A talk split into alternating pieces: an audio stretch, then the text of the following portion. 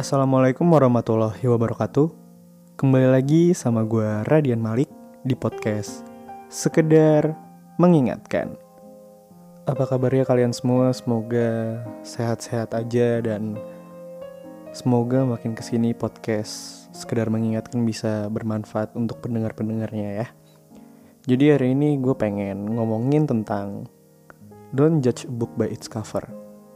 Jangan menilai buku hanya dari sampulnya Jangan menilai orang hanya dari penampilannya. Jangan menyimpulkan sesuatu hanya dari kulitnya. Banyak orang sekarang tertipu atau emang gemar nipu. Ada orang berdasi dan tutur katanya baik, tapi kerjanya korupsi. Ada orang yang pakaiannya berantakan, tapi hati dan perilakunya sangat lembut. Memang gak semua. Ada orang yang sampulnya baik, ternyata isinya buruk. Ada orang yang sampulnya jelek, ternyata isinya berkualitas. Bahkan suatu kali ada orang yang gak percaya bahwa ada pria tua gitu yang bertopi penyair, pakai jaket bomber, bercelana jeans, ternyata bekerja sebagai dosen. Mungkin pikirannya kalau dosen harus formal, pakaiannya rapi, terus kelihatannya bijak. Itu semua anggapan yang salah. Prasangka yang gak benar. Maka jangan menilai buku hanya dari sampulnya. Menurut gue, baik atau nggak baik seseorang bukan dari sampulnya. Karena baik adalah baik, tidak baik yang nggak baik. Maka jangan menilai buku hanya dari sampulnya. Jangan menilai sesuatu hanya dari bungkusnya tanpa tahu isinya. Sementara di luar sana, masih banyak orang salah menilai. Banyak orang bilang sesuatu yang berbeda itu sulit untuk disatukan. Bahkan menyangka sama sekali tidak akan pernah bisa disatukan. Banyak orang lupa setiap orang punya seribu alasan untuk berbeda. Tapi, setiap orang pula harusnya punya jutaan alasan untuk bisa memahami setiap perbedaan. Lu diberikan kaki yang kuat, itu untuk melangkah ke tempat ibadah. Lu diberi bibir yang menarik, itu untuk mengucap kata-kata yang indah. Lu diberi wajah yang ganteng atau cantik, itu untuk membersihkan kotor batin yang rebah. Percaya deh, kebaikan itu dalam diri kita ada dalam diri setiap orang. Jika lu benar, maka lu tidak perlu marah. Jika lu salah, maka lu wajib minta maaf. Jika lu kuat, maka nggak usah ngebuat orang lemah. Jika lu lemah, maka nggak usah menjadi orang takut. Nggak usah sombong, nggak usah arogan. Karena semua itu, apa pun akan pudar oleh waktu. Nggak perlu ada air mata untuk masa lalu, nggak ada duka untuk masa nanti. Jalanin aja apa yang ada hari ini dengan penuh senyuman, karena kita ada bersama untuk menguatkan, bukan menghancurkan. Pilihan itu ada pada lo lagi. Lo yang pilih mau jadi pemenang atau pecundang. Ketahuilah, untuk menjadi lebih baik, kadang kita harus berhenti mendengarkan orang lain. Dan harus lebih peduli untuk mendengar apa yang disuarakan oleh hati kita sendiri. Maka, jangan menilai buku hanya dari sampulnya. Jangan persoalkan bungkusnya, tapi lu lihatlah isinya. Don't judge a book by its cover. Adalah pepatah Inggris yang terkenal maknanya kurang lebih. Jangan menilai sesuatu atau seseorang itu hanya dari penampilan luarnya semata. Karena boleh jadi apa yang kita lihat, nggak seperti apa yang sesungguhnya ada padanya. Seringkali kita terkecoh oleh sosok seseorang yang polos, baik hati, senyum terus. Namun ternyata setelah kita kenal dia lebih lama, barulah kita sadar gitu karakter asli orang tersebut. Sebaliknya, kita melihat sepintas sosok seorang yang tampak jahat, sombong, atau pandangan buruk lainnya. Namun ternyata dia seseorang yang baik hati, asik diajak ngobrol, asik diajak nongkrong. Sikap kita yang terlalu cepat menilai tersebut adalah kurang bijaksana. Sebaiknya melihat atau menilai sesuatu itu hendaknya dengan pandangan yang utuh gitu adil terus secara menyeluruh. Kalau misalkan kita nggak pintar-pintar untuk memilah dan memilih percaya sama gue kita akan terjebak ke dalam perangkap pandangan sesat gitu. Pemikiran yang keliru terus salah menilai keadaan yang terjadi termasuk ke dalamnya terlalu cepat menilai baik dan buruknya orang tersebut. Dalam banyak kasus orang juga sering lupa dengan tujuan kebaikan terhadap sesama di dalam hidup ini termasuk ke dalamnya menghormati perbedaan dalam segala bentuk. Perbedaan pendapat, budaya, agama, dan perbedaan-perbedaan lainnya. Kenapa gue merasakan hal tersebut? Kenapa gue merasakan hal ini? Karena sampai sekarang gue selalu dipandang seakan-akan gue itu cowok jahat, cowok nggak bener, fuckboy, ceweknya di mana-mana. Kalau ngechat cewek bisa 10 gue nggak suka gitu loh terhadap pendapat orang yang belum kenal gue tapi udah bisa ngomong seperti itu. Sadarlah gitu loh bahwa perbedaan adalah aset kita sebagai bangsa. Berkembangnya pola pikir atau mindset ya yang sempit pada gilirannya hanya akan menimbulkan arogansi lu lu pada gitu. Merasa paling bener sendiri. Lu mau menang sendiri. Terus munculin perilaku yang mudah dihasut gitu. Jadi lu mudah untuk diadu domba atau lu mudah dengar percaya omongan orang gitu aja tanpa lu mencari sesuatu yang lebih bener terlebih dahulu gitu loh. Kayak gini deh, gue punya cerita. Gue kuliah kebetulan di Malang, gue orang Jakarta ketika gue kuliah gue udah coba buat berbaur sama teman-teman gue yang dari daerah-daerah. Tapi kadang-kadang gue ngerasa nggak bisa. Gue nggak ngerti kenapa nggak bisa atau mungkin karena gue harus beradaptasi terlebih dahulu gitu ya. Sampai suatu saat gue bener-bener udah mencoba buat masuk ke lingkungannya tapi nggak bisa ya udah akhirnya gue sendiri gitu. Ini gue semester awal. Sampai akhirnya ada satu momen di mana kita sekelas nongkrong bareng gitu. Ya udah kita cerita cerita kayak biasa. Gue juga cerita cerita ya yang gue pengen ceritain gitu gue cerita. Dan ternyata di semester ini teman-teman gue berpada sadar gitu. Kalau misalkan gue juga memperhatikan sekitar gue gue peduli dengan sekitar gue karena menurut mereka nih gue bukan yang menjelek-jelekan tapi gue ngerasa kalau gue sebagai orang Jakarta dipandang udah sebagai orang yang arogan, nggak mau berbaur kayak gitu. Tapi kenyataannya setelah mereka kenal gue, mereka tahu gue, tahu isi hati gue, tahu apa yang gue bicarakan dalam hari itu, ya akhirnya dia ngerti gitu. Sebenarnya gue kayak gimana, dalam hati kecil gue kayak gimana mereka semua tuh tahu gitu ya gue sih nggak apa-apa ya kayak ya udah.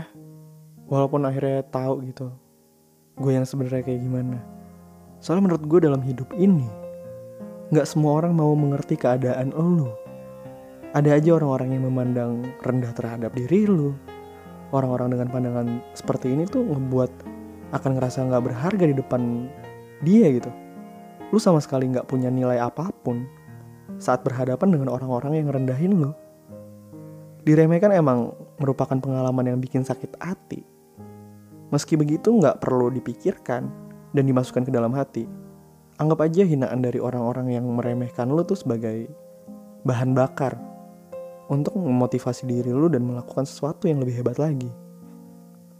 Buat mereka yang meremehkan lo, merasa tersiksa dengan cara lo ngeliatin wajah penuh dengan senyum seakan-akan tuh lu menang tunjukkan pada mereka bahwa lu masih bisa bahagia walaupun mereka tuh terus memberikan komentar jelek pada diri lo. Orang yang suka ngeremehin lo sebenarnya hanya iri atas usaha yang selama ini udah lu lakukan untuk menuju kesuksesan. Karena mereka takut disaingin sama lo. Maka itu mereka mencari segala cara untuk ngejatuhin diri lo. Daripada ngebuang waktu, pikiran, dan tenaga untuk ngebalas perbuatan mereka yang mandang lu tuh sebelah mata. Cobalah untuk belajar bersikap cuek atau nggak peduli. Emang susah, tapi ada saatnya gitu. Ada momennya di mana lu harus bisa untuk melakukan hal tersebut. Sikap lu yang menanggapi omongan-omongan yang jelek, mereka hanya akan membuat senang diri mereka aja gitu. Kalau lu menunjukkan sikap bodoh amat, terus ngebiarin omongan mereka sebagai angin lewat aja nanti juga mereka bakal capek sendiri mereka akan ngerasa jengkel karena nyatanya usaha untuk ngejatuhin lu tuh gagal dan gak berguna gak perlu dimasukin ke dalam hati Cukuplah jadikan motivasi tiap cemoohan yang mereka lontarkan. Hidup lu terlalu singkat untuk ngeladenin orang yang gak penting. Tunjukin aja pada mereka bahwa lu bisa terus berusaha melakukan yang terbaik. Melebihi anggapan mereka selama ini. Bisa jadi mereka yang saat ini mandang lu sebelah mata bakal takjub melihat perubahan lu di masa depan. Banyak orang sukses yang mengatakan, tiap kali mereka diremehkan, justru mereka lebih jadi bersemangat dan lebih percaya diri. Gue jadi ingat ketika gue bikin podcast ini ya, sekedar mengingatkan sama Fulki Salami. Ketika gue mau buat podcast, pasti gue nanya dulu teman-teman gue. Gimana ya kalau misalkan gue buat podcast? Ah ngapain sih Lik? Lu gak usah cari muka lah buat buat podcast. Yang dengerin lu juga paling gak ada. Mau ngapain sih bikin podcast? Uangnya juga gak ada. Tapi itu selalu jadi motivasi gue karena dalam hati kecil gue gue tuh pengen banget buat podcast. Gak tahu kenapa. Ya akhirnya alhamdulillah gue bisa sampai sekarang bikin podcast terus menerus buat lu para pendengar gue sampai gue bisa dipanggil ke event kemarin di Flugfest itu berkat diri lo yang cuek dan gak peduli sama omongan orang lain. Coba pikirin deh. Misalkan kemarin gue nurut-nurut aja sama teman-teman gue apakah ada karya atau hasil yang bisa gue capai sampai sekarang? Belum tentu. Makanya lo harus bisa untuk bersikap cuek dan bodoh amat sama orang lain dan menurut gue hidup di dunia ini hanyalah sebentar gitu. Manfaatkanlah waktu lo yang berharga dan selagi masih ada untuk melakukan kegiatan-kegiatan yang positif daripada hanya digunakan untuk mendengarkan mereka yang bikin lo pusing. Lebih baik lo gunakan waktu yang ada untuk ngembangin diri lo aja gitu. Eh, kalau emang misalkan ucapan yang ngebuat lo stres gitu ya, lo bisa mengalihkannya gitu dengan lo liburan atau ke tempat-tempat yang seru sama teman-teman lo tunjukkanlah pada mereka-mereka ini yang ngata-ngatain lo bahwa lu masih bisa gitu bersenang-senang sambil ketawa-tawa bahagia walaupun selama ini tuh lu dijelek-jelekin. Terlalu memikirkan ucapan yang buruk tentang lo lalu memendamnya di dalam hati hanya bakal bikin lu stres gitu. Kejengkelan yang dipendam bakal berubah jadi benci hasilnya lu malah membenci orang-orang yang ngeremehin lu karena lu berpikir mereka adalah orang yang jahat. Perasaan benci akhirnya berubah jadi dendam. Sebelum lu berubah jadi orang yang jahat, sebaiknya lu gak usah memikirkan omongan yang jelek tentang lu. Terlalu keras gitu. Apalagi sampai lu masukin ke dalam hati. Hati lu terlalu sempit hanya untuk diisi dengan kebencian. Lebih baik ubah perasaan kesal tersebut ke arah yang lebih positif. Terus apa sih yang menyebabkan orang-orang itu ngeremehin lu? orang remehin lu tuh karena mereka melihat sesuatu yang kurang dari diri lu. Kekurangan lu dijadikan celah untuk ngejatuhin lu. Untuk itu, lu harus berusaha lebih keras supaya kekurangan yang lu miliki tuh nggak dihina. Caranya, lebih baik lagi dalam memperbaiki diri lu. Gak perlu jadi yang sempurna, cukup berusaha untuk terus jadi yang terbaik di segala hal ketika lo masuk kerja di sebuah perusahaan baru, pasti ada aja satu atau dua orang yang nganggap buruk tentang lo.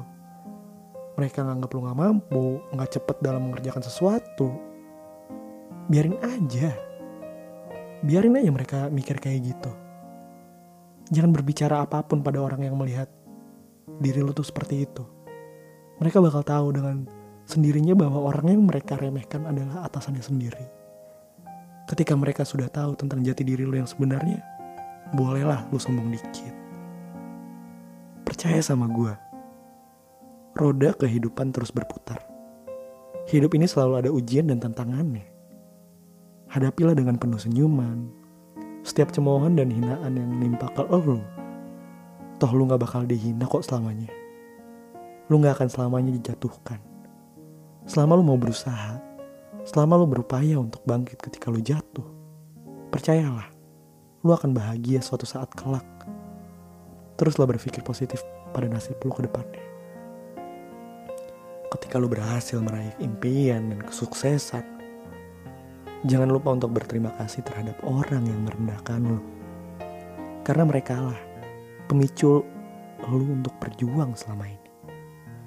Jika lu gak dihina, mungkin lu masih ada di dalam zona nyaman. Tanpa lu tahu artinya pengorbanan. Tunjukkan tindakan berterima kasih, disertai senyum lebar penuh kebahagiaan terhadap orang-orang yang dulu menganggap lu tuh gak berguna. Tanamkan dalam hati lu bahwa Tuhan tidak akan menguji seseorang di batas kemampuan hambanya. Apabila ujian ini dihadirkan pada lu, tandanya lu sanggup melaluinya. Jadikan ujian ini sebagai tantangan hidup untuk mengukur seberapa kuat mental dan rasa sabar lu dalam menjalani kehidupan. Supaya kelak di masa depan lu gak akan kaget lagi jika dihadapkan pada cerita hidup yang serupa. Mendapat perlakuan gak mengenakan dari orang-orang sekitar emang menyakitkan. Tapi jangan jadikan itu alasan lu untuk larut dalam rasa sedih dan terpuruk berlarut-larut Ketahuilah, di luar sana tentu ada orang yang bernasib sama seperti lo. Jadi jangan pernah merasa sendirian. Kuatin diri lo. Dan percayalah bahwa keadaan yang saat ini lo alamin akan lewat sendiri seiring berjalannya waktu. Selain mengukur seberapa kuat mental dalam menjalaninya, ujian hidup ini juga dihadirkan pada lo untuk mengukur seberapa besar rasa sabar, tegar, dan ikhlas dalam menjalani sebuah kehidupan. Dan percayalah, Tuhan akan menaikkan derajat bagi siapa pun yang senantiasa sabar dan ikhlas dalam menerima segala alur cerita kehidupan yang diberikannya. Tiap masalah yang lu alamin, nggak ada salahnya jika lu mencoba untuk introspeksi diri lu. Apakah ada kesalahan yang pernah lu lakukan di masa lalu? Sehingga orang lain memperlakukan lu berbeda dengan yang lain. Tentu lu juga perlu belajar dari pengalaman masa lalu agar lu mengubah kebiasaan-kebiasaan buruk tersebut untuk menjadikan lu pribadi yang lebih baik di masa depan. Karena lu tahu sekali rasanya diperlakukan berbeda dari yang lain. Maka dari itu, ambillah pelajaran dari pengalaman pahit lu ini. Agar lu lebih menjaga perasaan orang lain. Menghargai setiap orang yang lu jumpain tanpa pandang bulu. Kata-kata terakhir dari gue, apa gunanya mata jika lu menilai seorang hanya dengan menggunakan telinga? Dan kita hidup di zaman di mana orang menilai kita tanpa tahu kita sebenarnya. Karena sesungguhnya manusia hanya ingin dihargai, tanpa tahu cara menghargai. Bahkan manusia hanya bisa menghakimi, tanpa tahu rasanya dihakimi. Dan parahnya lagi, berani berkata hingga memaki, tanpa tahu apa yang terjadi. Hal baik aja bisa terlihat buruk, kalau mau dicari keburukannya. Apalagi hal buruk, ya akan terlihat selalu buruk kalau lu cuma mau lihat buruknya. Saat kita sakit hati sama omongan orang, saat itu juga sebenarnya Tuhan mengajarkan kita untuk menjaga omongan kita ke orang lain. Sederhana bukan? Sekian dulu podcast gue hari ini. Gue, Radian Malik, salam. Sekedar mengingatkan.